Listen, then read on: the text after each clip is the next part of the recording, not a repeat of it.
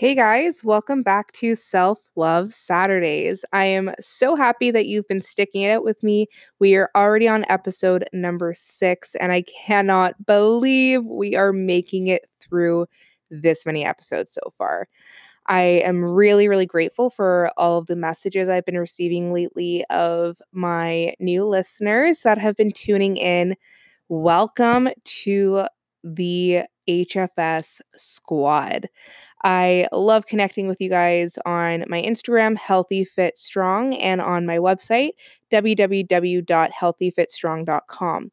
I love seeing your comments, and I love if you could like and subscribe to keep following me along this journey as we navigate all the ins and outs of my life, my experiences, the common debates that are kind of thrown out into the world via social media, and a lot of the shared experiences that I have encountered with friends, family, and networking connections.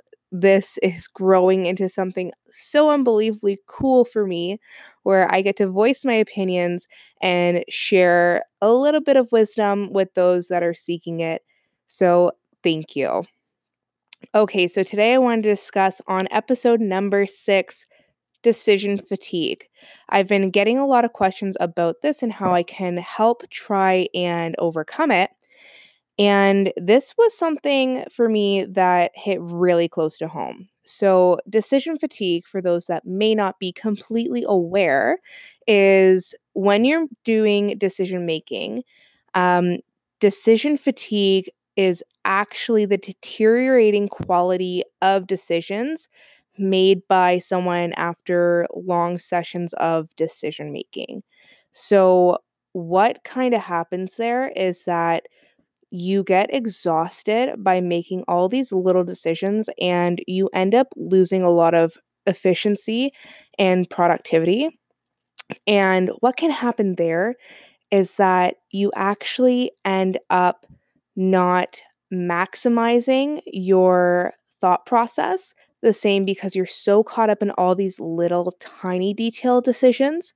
Um, a lot of people know about this because of the Mark Zuckerberg way of dressing. It was a bit of a trend a couple years ago, and still a lot of people try it out where you rotate the same type of t shirts or jeans into your wardrobe, and that's kind of it.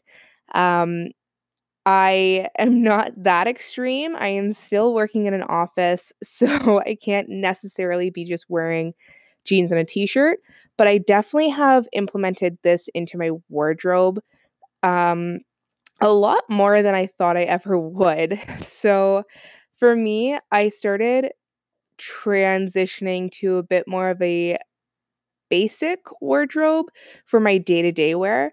Um, don't get me wrong, I still love getting dressed up. I still love throwing on a cute outfit, but wearing an appropriate or rather a work appropriate sweater that can transition from day to night pretty seamlessly, basic colors, dark denim, couple of pairs of nice dress pants, couple of dresses, and a couple of skirts as kind of my go-tos really helped me stop stressing in the mornings when I was trying to get ready for work and also really stopped with this materialistic view of I needed all the best new styles.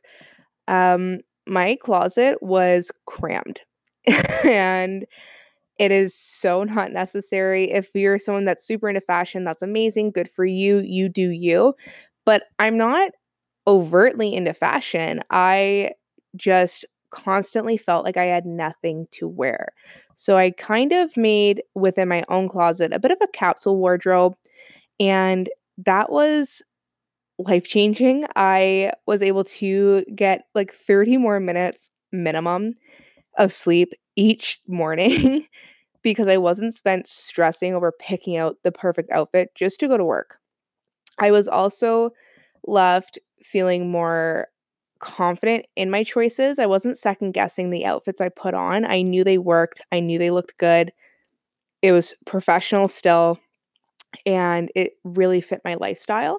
So that was an amazing decision that I made to help eliminate some of that decision fatigue that was kicking in definitely in my life. Another great way that I found I could introduce solutions to my decision fatigue were in my social life and in my work life. So, in my social life, I started laying down some ground rules, which helped me to stop wasting my time. Um, this was similar to what I discussed in last week's episode of Straight Savage, where I recognized what my worth was. I started not putting up with things that weren't bringing me joy, weren't contributing to my happiness and my overall well being. Um, when I started to actually look at what I needed from another person in a mutual um, relationship, whether that was friendship or dating or even from family members, I was much happier with the result and there was a lot more open communication there. So I made a list of what I was looking for from that specific relationship, again, friendship or from a partner, etc. And I realized what I was putting up with from certain people was just straight up unacceptable.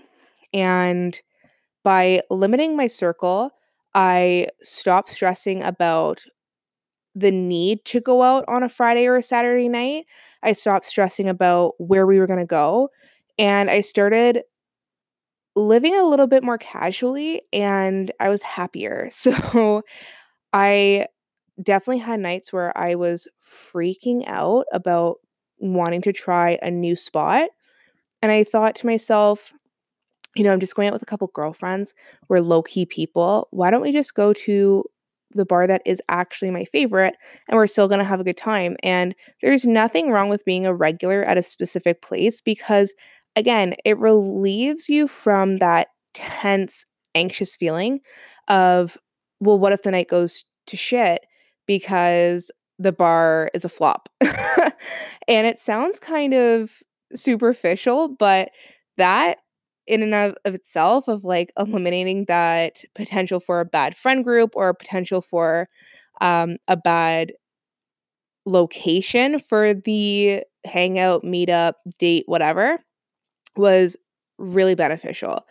Um, I do suffer from some social anxiety, so it was a way for me to overcome that and still make it out when I needed to go out and wanted to go out, which was amazing. So I highly recommend just stop overthinking about needing to go to the hottest place and go where you're comfortable, go where you know it's going to be a fun time because I can guarantee you it's going to be a better time at your local pub or at your local dance club that you love and you frequent often than if you were to try out a new place and you're uncomfortable and you don't know the layout and etc etc etc even just like speaking about it now, I get anxious. so I'm really happy I made that decision to not get so caught up in having to do the latest, trendiest bars or having to get myself worked about, about needing to branch out my friend circle. Um, it really solidified that quality over quantity is definitely the name of the game when it comes to relationships. So that was similar to dating. I began cutting down my dating life quite substantially. Um, I just thought that if I were to go out maybe once a week during the week for a social night, and if that happened to be a date, great. If not, then no worries. I am a really outgoing person. So for me, I was able to remove myself from a lot of online dating apps and just let life happen naturally. And I started meeting a lot of great people in person at the gym, at the local coffee shops, at Starbucks, at the bar. It just kind of naturally, organically happened. And I wasn't constantly trying to fill a social calendar.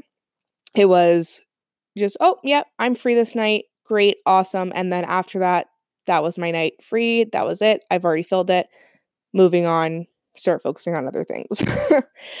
um, it was it was really nice. It definitely relieved some stress when it came to the dating game in 2019. It can be pretty tough to navigate. And like I discussed in Straight Savage, there's a lot of power and control and a lot of games, and I'm just not about that life. So by eliminating some of that drama, it really cleared up my mind and my perceptions of myself in the dating world too. Uh-huh. Moving into my personal life when it comes to health and wellness, I went through a phase where I really wanted to get super, super creative uh, on my meal prep, and I still like to cook. So I like to be a little bit more diverse, but I began writing out three meals and three meals only that I would cook on a Sunday. And then on a Wednesday, I would give myself one meal that I could cook. And on the weekends, I would just kind of use up whatever I had in the fridge. And a lot of times on a weekend, I'm out of town visiting family or I'm not really home that much. So I'm maybe only eating one meal a day at home maximum, which I can quickly whip up with leftovers from the fridge or grab something quick on the way home. So by just writing down my list of this is like the newest thing on my Pinterest board, or this is quickly what I've been craving, and just limiting myself to just those three set meals, making a two person portion size, and call it a day. Meal prep it down, pack it up, put it in the fridge, and that was it. It made me feel a lot better. I was trying to get super, super diverse in having like a different meal every single day. And it's tough and it takes a lot of extra thought and it takes a lot of extra energy just planning your meals. And I love cooking, I love eating. I'm such a foodie, but it wasn't bringing me joy to spend slaving away trying to figure out what I wanted to eat. And I realized that I was content to eat a quality meal three times than I was to plan and slave and spend extra money at the grocery store to make six different meals for literally two and a half days. it just wasn't for me. And that really eliminated a lot of the strain on my brain when it came to eating and counting macros or trying to eat intuitively. I knew what those meals were going to be for the first couple days. It was the same thing every single lunch or every single dinner.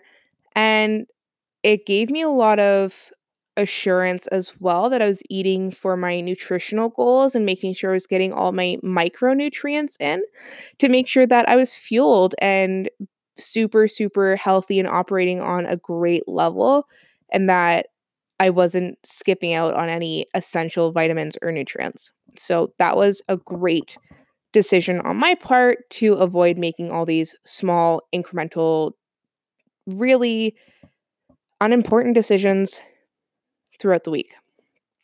Um, I also started to look at my workouts um, a bit more basic. I went through a phase where I was trying to also find the latest fitness classes and fads. And I was stressing out. I was constantly trying to find something else and trying to find a new trial. And I keep a gym membership. I love to lift. And I just decided to stick with my lifting and I would rotate in a new class once a month. And after that, I would just try a different style of training once a month for one workout a month.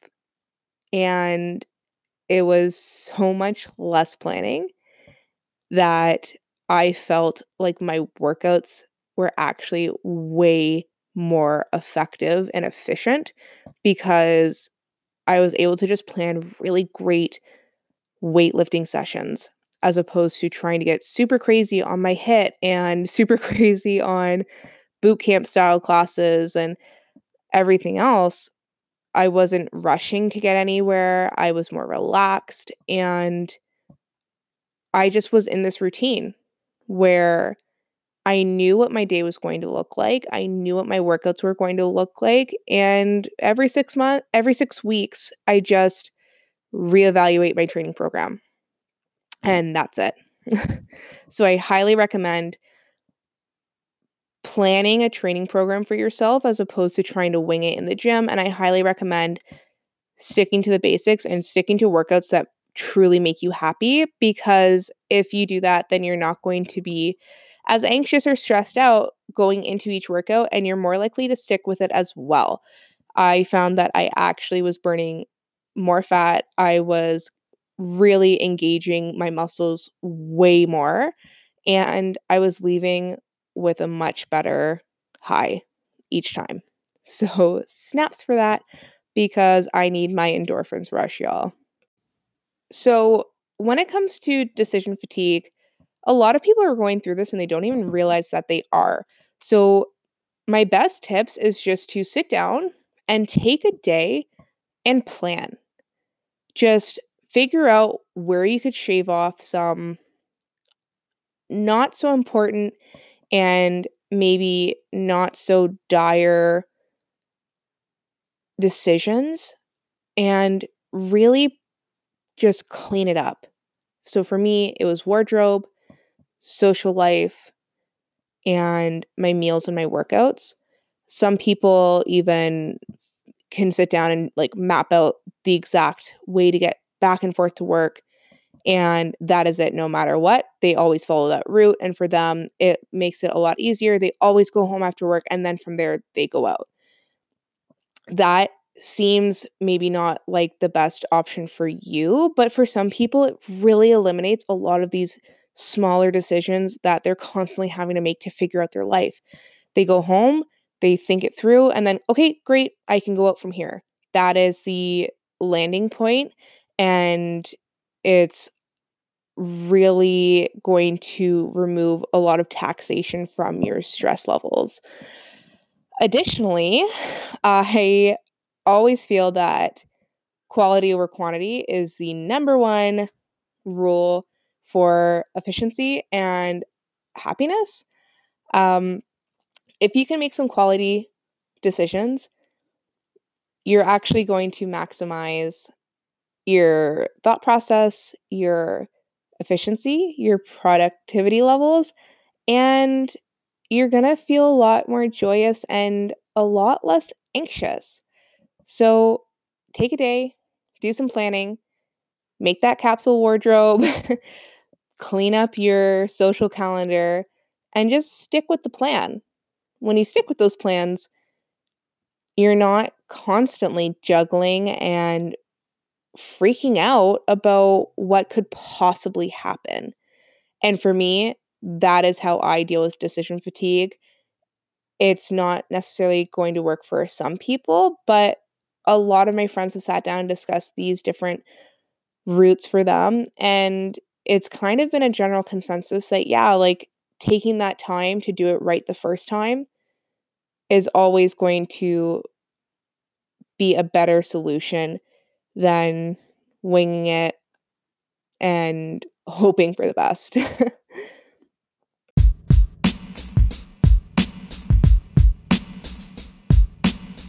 So, thank you so much, guys, for joining in and listening to the latest episode of Self Love Saturdays with Angie Taylor of Healthy Fit Strong. I'm so, so grateful that you have stuck it out with me to six episodes, guys. This is huge. I am so proud of myself for sticking with it, and I'm so overwhelmed by the kindness that you have all shown me and the pride that you have instilled in me. I am so, so appreciative of it all, honestly. And if you have any ideas or you have any topics that you would like to hear about, please email me, send me a DM, make a comment on the post on this podcast, on anything. I am always up to date on my messages. I really think it's important to make this community open dialogue and communicative. So I'm here for you, and I hope that you're here for me as well. I would really appreciate if you could follow, subscribe, like, comment, anything on any platform that you feel comfortable doing so. It really makes a huge difference and it means a lot to me, guys. I cannot wait till two weeks from now where we do episode number seven for Self Love Saturdays. Have an amazing rest of your weekend, guys, and sending you all the love your way.